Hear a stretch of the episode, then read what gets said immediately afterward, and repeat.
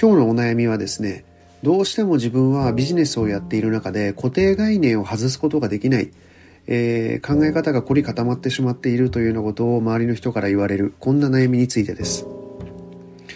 えー、まあ、固定概念という言い方をするとですね確かにニュアンスとしてはあまりいい響きではないかもしれませんが、まあ、ある意味自分のこう前提がしっかりしている、まあ、価値観がしっかりしているというふうにも捉えられるかもしれません。ただこれだけこう時代の変化が早くなり、えー、もしくはダイバーシティが広がっていく中で今まで自分が持っている固定概念もしくは前提だけでやっていけるのかというふうに捉えるならばですね、えー、極めて健全な、えー、悩みなんじゃないかなというふうに思ったりもします。で基本的に人間は自分が持っている前提に従って行動しうまくいってもうまくいかなくても多少のフィードバックを自分のその概念に戻すというこうフィードバックループが回っているので、えー、この固定概念なり前提というのは、まあ、一般的には強化される方向に向かうと思うんですよね。なのでこれを壊していくもしくは新たなものにしていくというのは実は結構難しい作業だったりするかもしれません。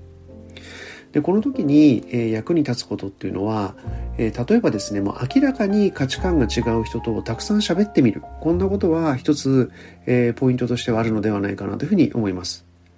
例えば自分の職場に、えー、日本人ではない方外国籍の方がいらっしゃるならばそういう人とえー、なんかこうシリアスな問題ではなくですね、まあ、たわいのない会話をしてみればあこれだけ捉え方が違うのか。そんなことに、えー、思いを馳せることもできるかもしれません。それから、まあ、よくある話ですけども自分の上司だったらもしくは自分の上司の上司だったらこの問題ってどういうふうに考えるんだろうねって考えてみる。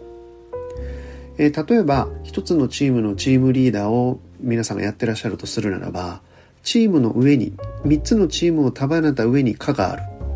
課を3つ束ねたところに部があるそうすると例えば部長さんは 3×3 で9つのチームに配慮しなければならない。今自分は1つのチームの成果だけを見ればいいけども、これ9つのチームを見なければいけない状況に置かれたら、どういうことを考えるんだろうなと。何がプライオリティとして高いのかなと。えー、そんなことに思いを馳せてみるとですね、なんかこう自分の上司が言っていることの意味だとか、もしくはなぜ自分の意見が通りにくいのかと言ったことに少し気づきがあるのかもしれません。まあ、昔からよく2つ上のポジションの人の立場で考えてみなさいみたいなことは言われることがあると思います。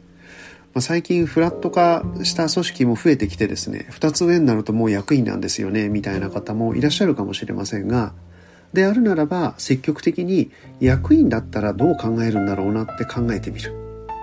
でもこの時に結構重要なのはですね、役員の立場になるって言ってもなんだかよくわからないですよね。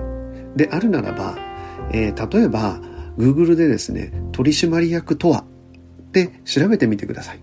そうすると、えー、取締役っていうのはですねこういう役割であるみたいなことが、えー、会社法という法律で規定されていて、まあ、様々な責任を負っている人なんだなってことがわかります。